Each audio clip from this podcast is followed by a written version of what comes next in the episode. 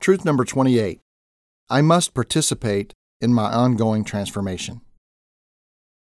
Henri J.M. Nouwen said, Spiritual formation prepares us for a life in which we move away from our fears, compulsions, resentments, and sorrows, to serve with joy and courage in the world, even when this leads us to places we would rather not go.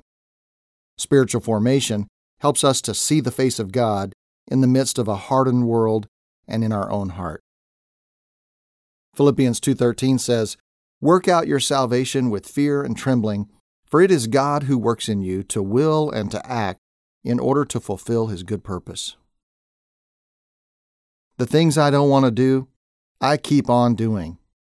The things I want to do, I don't do. Wretched man that I am, who can save me from this treadmill of failure and inner turmoil? We all know what it's like to feel this way, but thanks be to God through Jesus Christ our Lord, we can overcome. Remember, we are not human doings, we are human beings, and even more accurately, we are eternal spiritual beings. The ongoing journey of becoming more like Jesus is a journey of spiritual formation where the work of God accomplished for you and the Spirit's presence in you empower you to participate in the formation of a new person. This person trades your hate for love, your sorrow for joy, your anxiety for peace, your aggression for gentleness, your meanness for kindness, your irritability for patience, your selfishness for faithfulness and your instability for self control. It is God who works in you to both desire and to do His good pleasure. He works in you, gives you His desires for your heart, and empowers you to act upon it all. Most of us think that success over our sin would mean that we no longer desire sin or even find it attractive. Or that success over our anger is to never feel anger again, etc. That's naive. Victory is not the absence of struggle.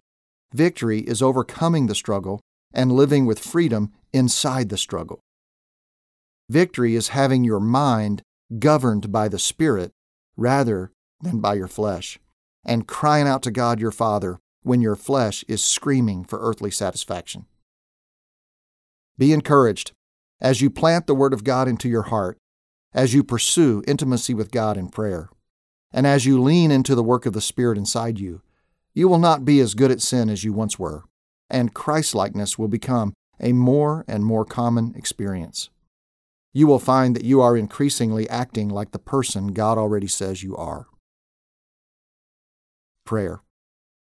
Almighty God of grace and patience, please work in me what you have already done for me.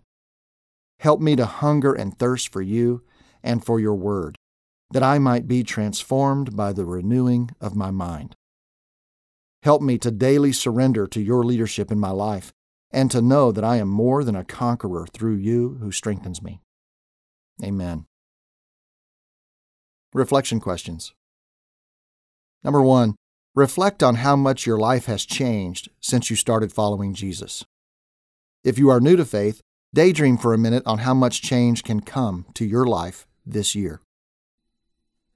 Number two, why is it important to know that victory does not mean the absence of struggle?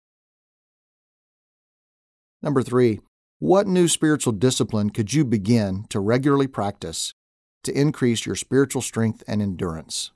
Make a small daily goal. And finally, practice the memory verse.